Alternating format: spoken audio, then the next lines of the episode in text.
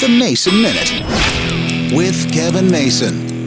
I was on a conference call yesterday when my phone started buzzing about 3:30 in the afternoon with news that one of my, I guess you'd almost call him mentors in the music business, had passed away. Many know him as the mayor of Music Row. If you ever listen to any of the country music oldies channels on Sirius XM, you may know the name Charlie Monk, who did the morning show for a long time on Willie's Roadhouse. Charlie and I first met about 25 years ago. I was already long into my career, but he said, "Where have you been and why don't I know who you are?" We became fast friends. Over the last few years, I've been handling digital music releases for him and doing some web projects and just well becoming more of a friend. And we always loved hanging out, whether it was going to lunch or just hanging out in his office and talking about country music. And well, he called me youngster. And at this age, there aren't too many people that call me youngster. Charlie's health had been failing the last couple of years, and when I talked to him last month, he wanted to make sure I was happy in my new job because he was still looking out for me. To the end, the man was looking out for me, and not just me though. He was a friend to thousands of people in the country music industry. I'm very thankful to have known Charlie Monk. And now the mayor is gone, and I don't know what to do.